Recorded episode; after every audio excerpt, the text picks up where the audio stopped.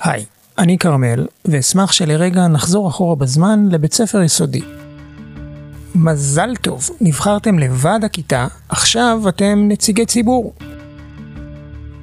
אתם מקבלים החלטות בשם כל התלמידים ועבורם. אתם מייצגים אותם מול המורה, ממנים עובדי ציבור, נגיד את חברי ועדת קישוט. ואז, יואב, החבר הכי טוב שלכם, מחליט להוציא את הסנדוויץ' מהתיק ולתת לכם במתנה. במקביל, המורה מטילה עליכם לשנות את סידור הישיבה בכיתה, והופ, יואב במקרה מקבל את המקום הכי שווה. עכשיו, בואו נדמיין שאנחנו כבר לא בבית ספר יסודי.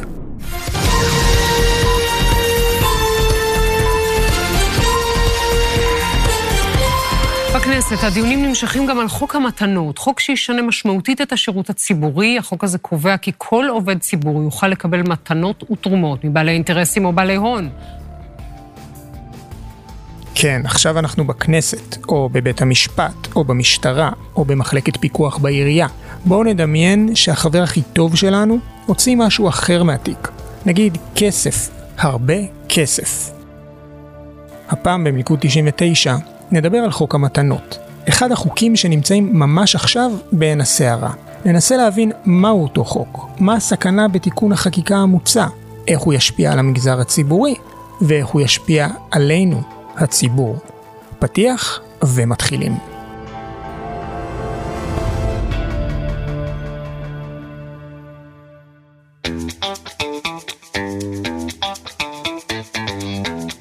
מילקו 99, הון, שלטון ומה שביניהם.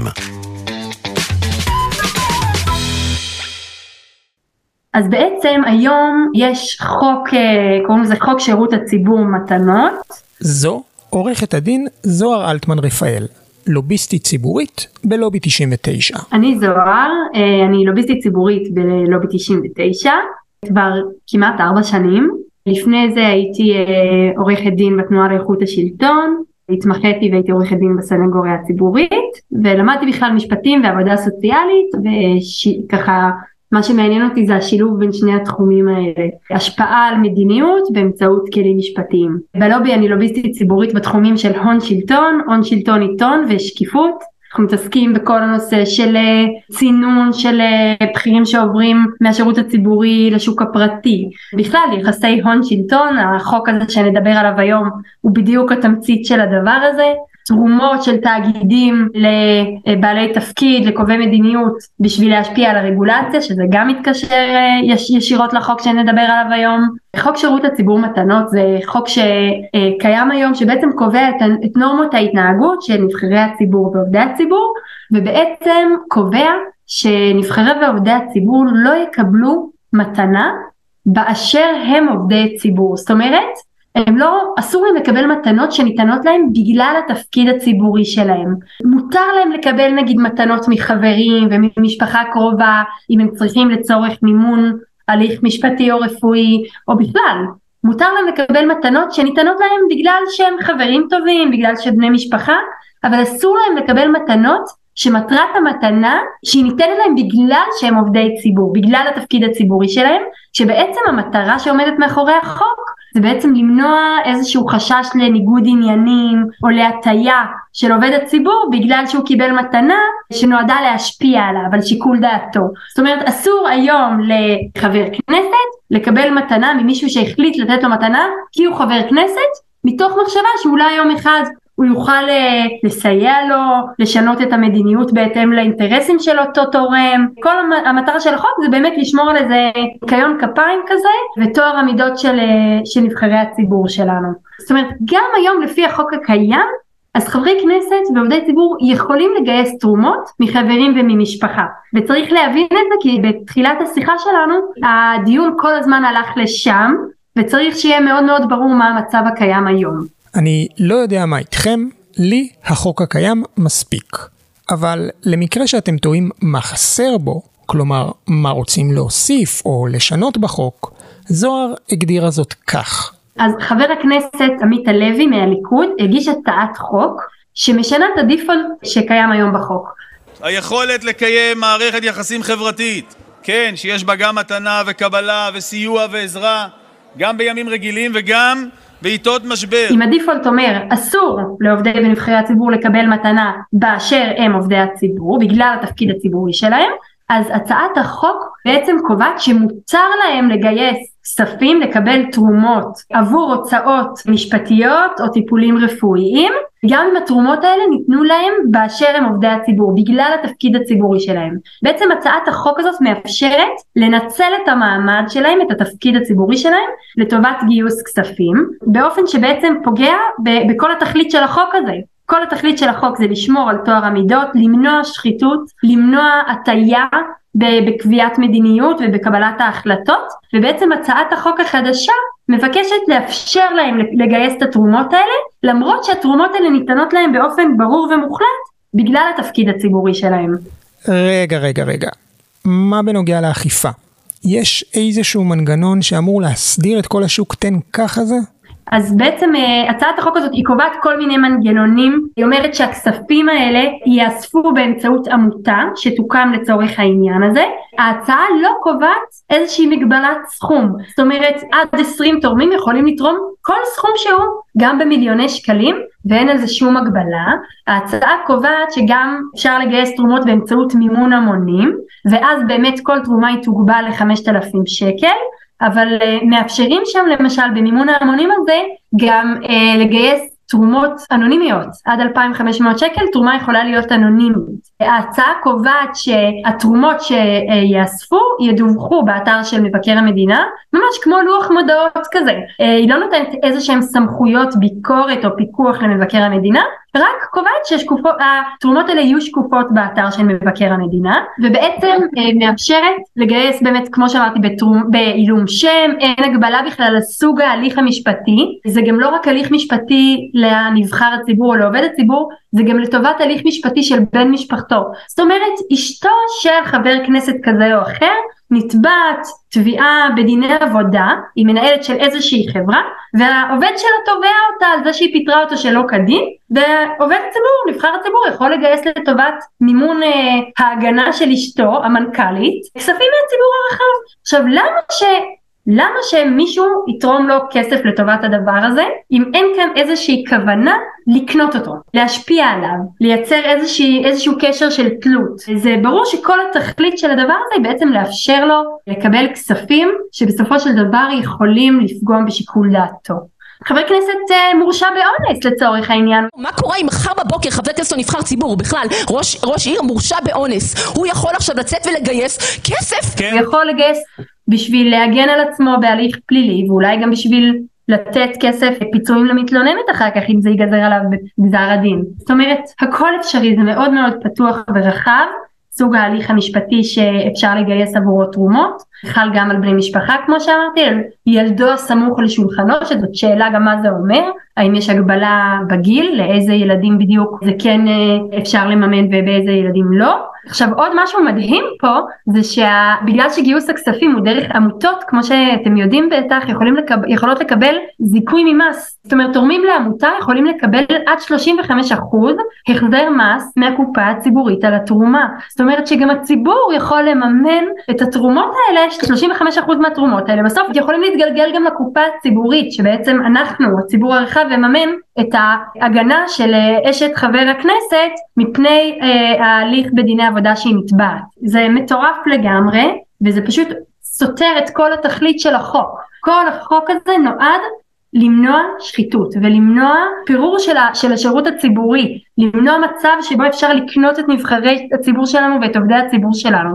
צריך לחשוב, לדמיין כל תפקיד שהוא. אה, רכזת ועדת ההשתלות אה, שאחראית לקבוע את התור מי קודם למי בתרומת אה, כבד, תרומת כליה, אפשר לתרום לה כסף אם היא תגייס כסף. מה זה יעשה לשיקול הדעת שלה? זאת אומרת אנחנו לא צריכים לדמיין רק את חברי הכנסת והשרים, זה מגיע לכל תפקיד ותפקיד בשירות הציבורי שפשוט יהיה אפשר אה, לקנות אותם. עכשיו החוק קובע שמי שקיבל תרומה ממישהו אז הוא לא יוכל אחר כך במשך שלוש שנים לקבל החלטה לטובת אותו התורם. אבל קודם כל זאת שאלה מה זה בדיוק החלטה לטובת אותו התורם. אז החוק קובע לא, לא בדיוק החלטה אלא הוא לא יוכל אה, להחליט לגבי מתן זכות לאותו התורם. אז משהו ישיר כזה אולי של לתת הטבת מס לאותו התורם בשלוש שנים האלה אולי לא. אבל מה קורה אם קודם כל הוא נותן את ההטבת מס ויום אחרי זה הוא מקבל את התרומה?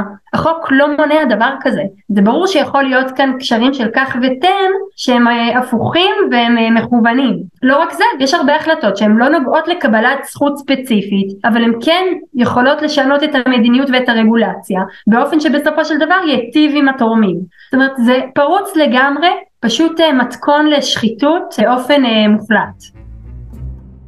עכשיו אנחנו מגיעים לחלק האהוב עליי בכל פרק, הדוגמאות.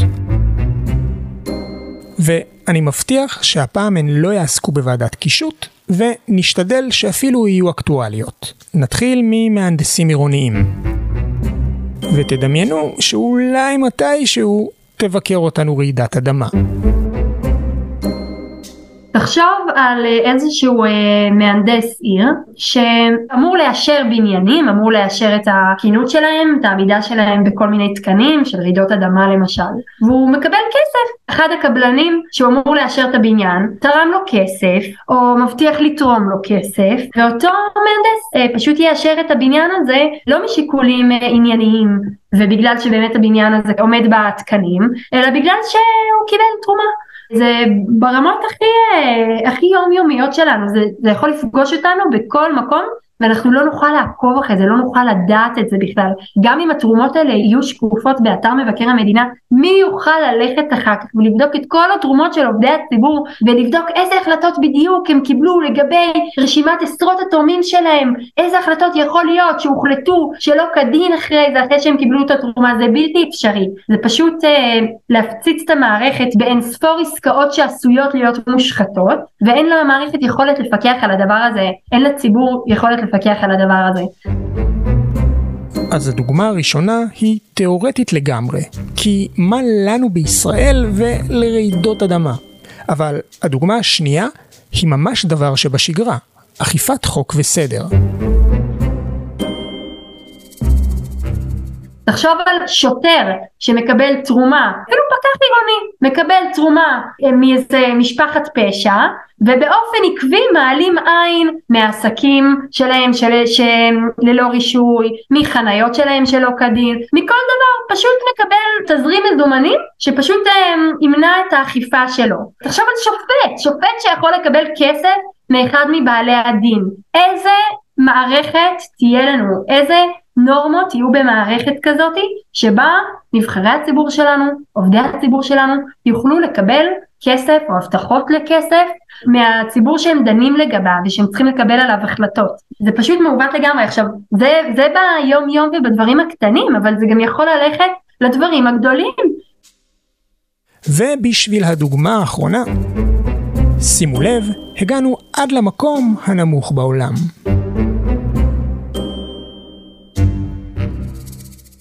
תחשוב על מכרז על ים המלח ב-2030, ב-2030 יהיה מכרז בשאלה מי יוכל להפיק מים המלח את משאבי הציבור שלנו ולעשות מזה רווחים. תחשוב שאולי יו"ר, אולי ועדת המכרזים, אולי יו"ר ועדת המכרזים יקבל כסף מאחד מהמועמדים. לא שיהיה הרבה, אני כרגע יכולה לחשוב בעיקר על אחד שזה עידן עופר, אה, הוא בעל השליטה בכי"ל, בכימיקלים לישראל, אבל uh, סתם כדוגמה, אני אומרת, זה יכול להיות בכל מכרז שהוא על תשתיות, על משאבי ציבור, זה יכול להשחית את כל התהליכים הממשלתיים ברמות היומיומיות וברמות הכי גבוהות ועוצמתיות שיש.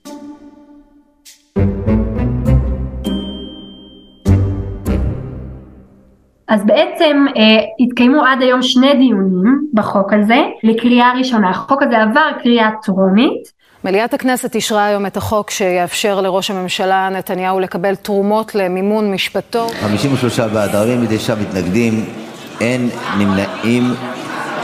אני קובע שהצעת חוק שירות הציבור מתנות (תיקון תרומה למימון הליך משפטי או טיפול רפואי) התקבלה בקריאה הטרומית. הגיע לדיון בוועדת הכנסת, שמי שמנהל את הדיון זה יוזם החוק עצמו, חבר הכנסת עמית הלוי. חוק שירות הציבור מתנות, אפשרות של עובדי ציבור ואנשי ציבור אה, לקבל מתנות בהליך משפטי או הליך רפואי. הוא מנהל את הדיון, והיום, עד היום התנהלו שני דיונים, אה, ולפי ההבנה שלנו, לפי מה שאנחנו מבינים, רוצים להביא את זה לאישור בקריאה ראשונה, זאת אומרת להצביע על זה במליאה. אה, בקריאה ראשונה בוועדה ואחרי זה במליאה. ככה שבעצם אה, החוק הזה כבר התקדם בתהליך החקיקה ואחרי זה יהיה בעצם דיונים בוועדה בהכנה לקריאה שנייה ושלישית ואחרי זה הצבעה במליאה בקריאה שנייה ושלישית בעצם תכניס את החוק הזה לספר החוקים אנחנו הלובי הציבורי שלחנו מכתב אה, לחברי ועדת הכנסת לפני הדיון הראשון, התרענו על הסכנות הגדולות שיש בחוק הזה, בנוסח שלו היום, וביקשנו קודם כל פשוט להוריד אותו מסדר היום ולא לדון בחוק הזה. כן, בבקשה. בוא נשמע את לובי 99, חשוב. אני עורכת דין ואני 14 וחצי שנים מתעסקת בכנסת ברגולציה. כשאני ראיתי את החוק הזה, דיממו לי העיניים. זו עורכת הדין לינור דויטש, מנכ"לית לובי 99 והלוביסטית הציבורית הראשונה. כן. עורכת דין לינור דויטש, מנכ"לית לובי 99, הלובי הציבורי, אה, למי שלא מכיר, אה, כבוד היו"ר, אנחנו לובי שממומן ב-100% מימון המונים, על ידי נכון לבוקר 10,200 אנשים,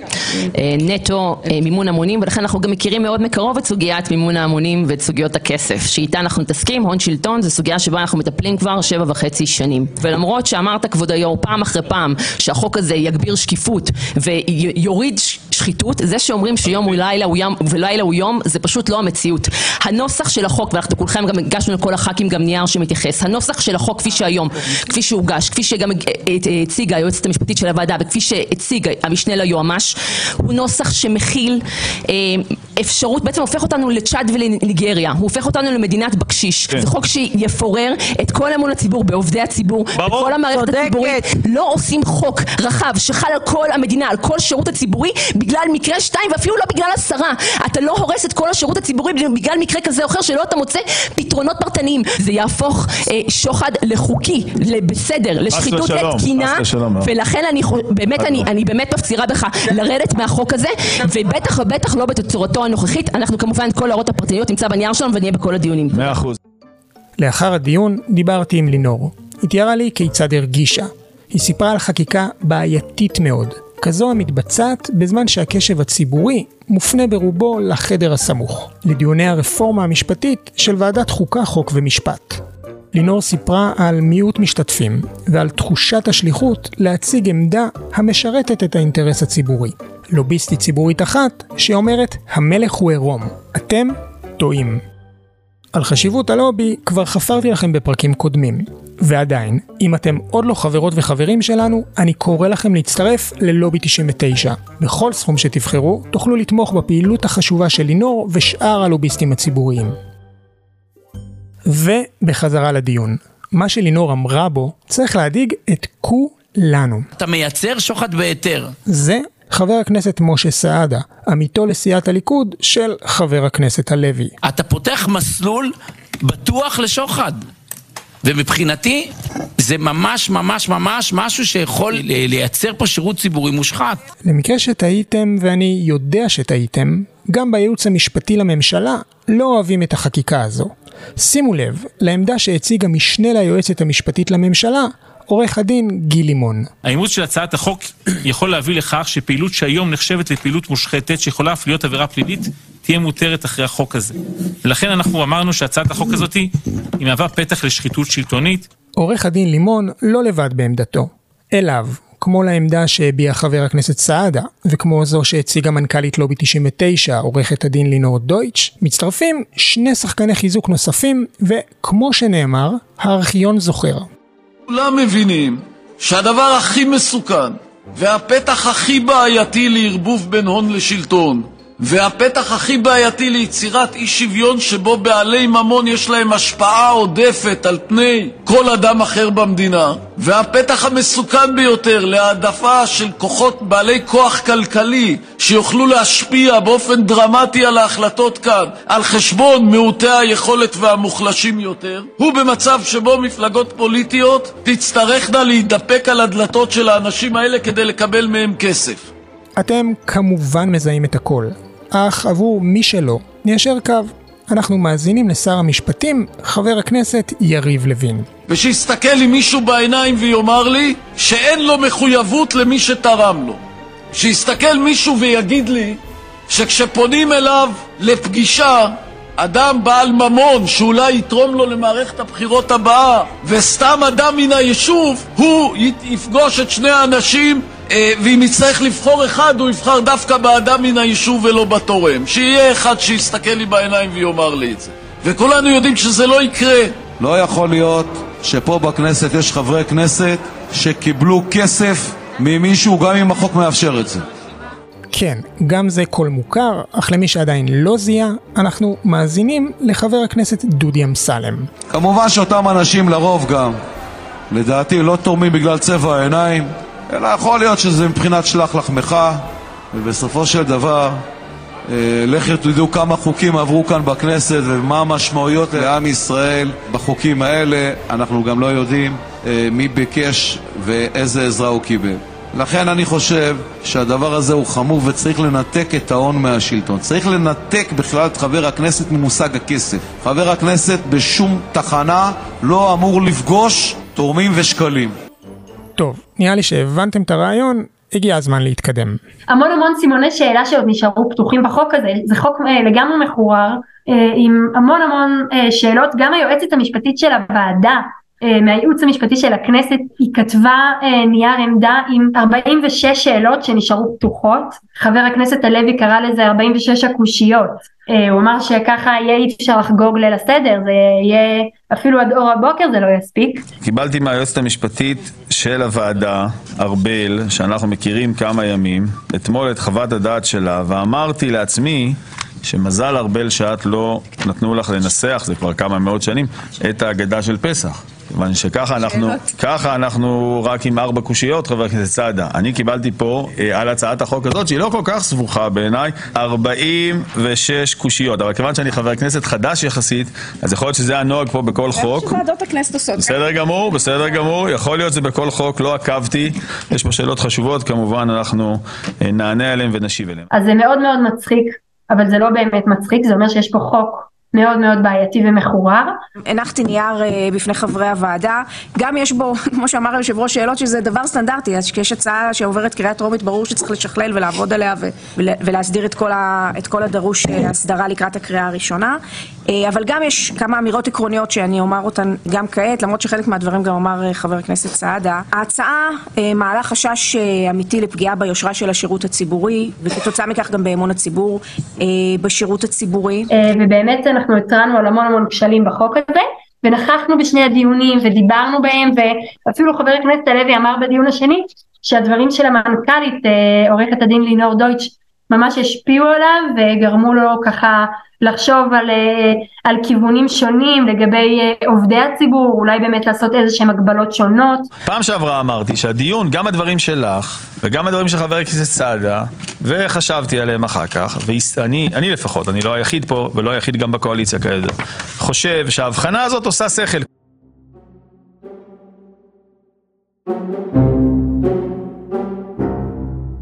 ועכשיו בואו ניקח רגע ונדבר על פיקוח. או יותר נכון, על היעדר פיקוח. צריך להבין שיש כאן, באמת אמנם יש כאן, הצעת החוק כן קובעת שקיפות של כל תרומה, אבל היא לא קובעת איזה שהן סמכויות פיקוח של מבקר המדינה, כמו שאמרתי קודם, מה שבעצם אומר שלא יהיה אף אחד שיבדוק את התרומות האלה, שיבדוק שהן עומדות בתנאים שקבועים בחוק. מי יבטיח שלא יהיה טייקון אחד שייתן 40 פעמים תרומה של 2,500 שקל בעילום שם. מי יפקח על התורמים האלה, על התרומות האלה? מי יבטיח שבאמת כל תרומה לא תתקבל לא מקטין ולא מתאגיד, שזה מה שהחוק בעצם קובע?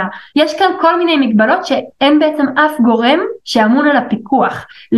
לעומת למשל חוק מימון מפלגות, חוק וחוק המפלגות שקובעים מנגנון של תרומות לטובת uh, חברי כנסת בפריימריז uh, אבל כן קובעות מגבלות וקובעות פיקוח הדוק מאוד של מבקר המדינה שאחראי עובר על כל החשבונות על כל ההוצאות על כל ההכנסות בודק כל שקל ושקל ומוודא שהתרומות האלה מתקבלות בהתאם לדין, שאין תרומות אנונימיות, כל מיני דברים שיש בחוק הפריימריז ובחוק המפלגות שבעצם אה, מבקר המדינה אחראי לפקח, כאן אין, אין פיקוח. הכל נתון לרצונו הטוב של חבר הכנסת או של עובד הציבור. אמ, והדבר הזה פשוט אה, אין, אין כאן שום איזונים ובלמים אין, שם, אין כאן שום גורם מאזן ומפקח שיוודא אפילו את המינימום של עמידה בתנאי החוק עצמו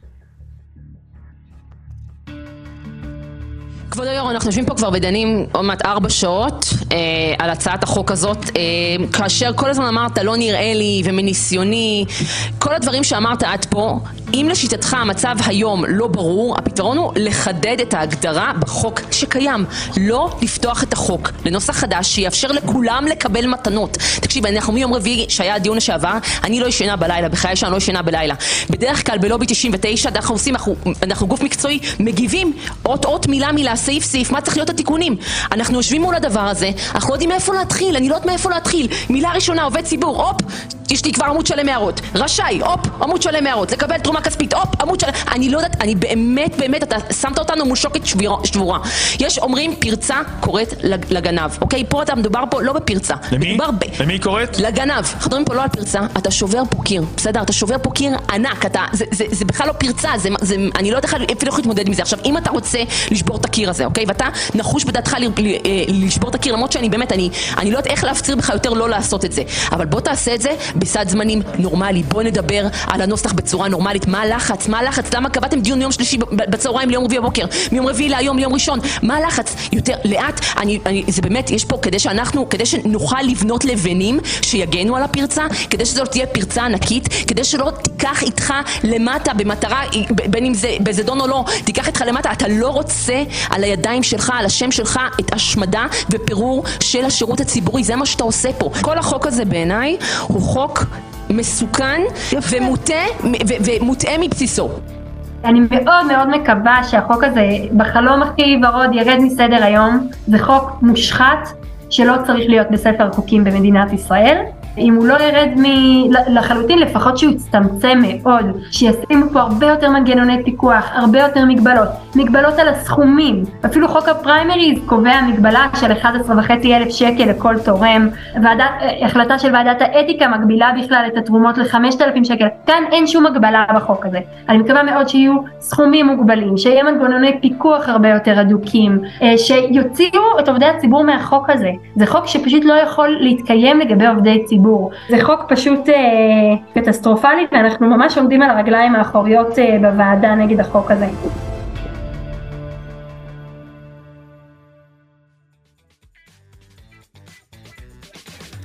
זהו, אנחנו מסיימים פרק נוסף של מלכוד 99. נודה לזוהר על השתתפותה, לאודי על עריכת הסאונד, ולכם שחוזרים ומאזינים לנו כל פעם מחדש. כדי שהפודקאסט יגיע לעוד אנשים, נשמח שתדרגו אותנו ותשאירו תגובות מפרגנות באפל, ספוטיפיי או כל אפליקציה אחרת בה אתם מאזינים לנו. אם יש לכם שאלות על הפרק, חפשו מלכוד 99 בפייסבוק, או כתבו לנו בטוויטר לזוהר אלטמן לובי 99 ולי, כרמל נמש. חוץ מזה, באתר האינטרנט שלנו תוכלו למצוא מידע נוסף בנושא, ואם אחרי זה עדיין נשארו לכם שאלות, אז המייל שלנו הוא פודקאסט שטרודל לובי 99 אורג איי-אל. ועכשיו, לסיום, כמיטב המסורת. אם אהבתם את הפרק, אז שתפו אותו הלאה, לחברים, משפחה, ולאנשים שעדיין לא השתכנעו שחוק המתנות רע ומסוכן. אני הייתי כרמל, יאללה ביי. מילקו 99, הון, שלטון ומה שביניהם.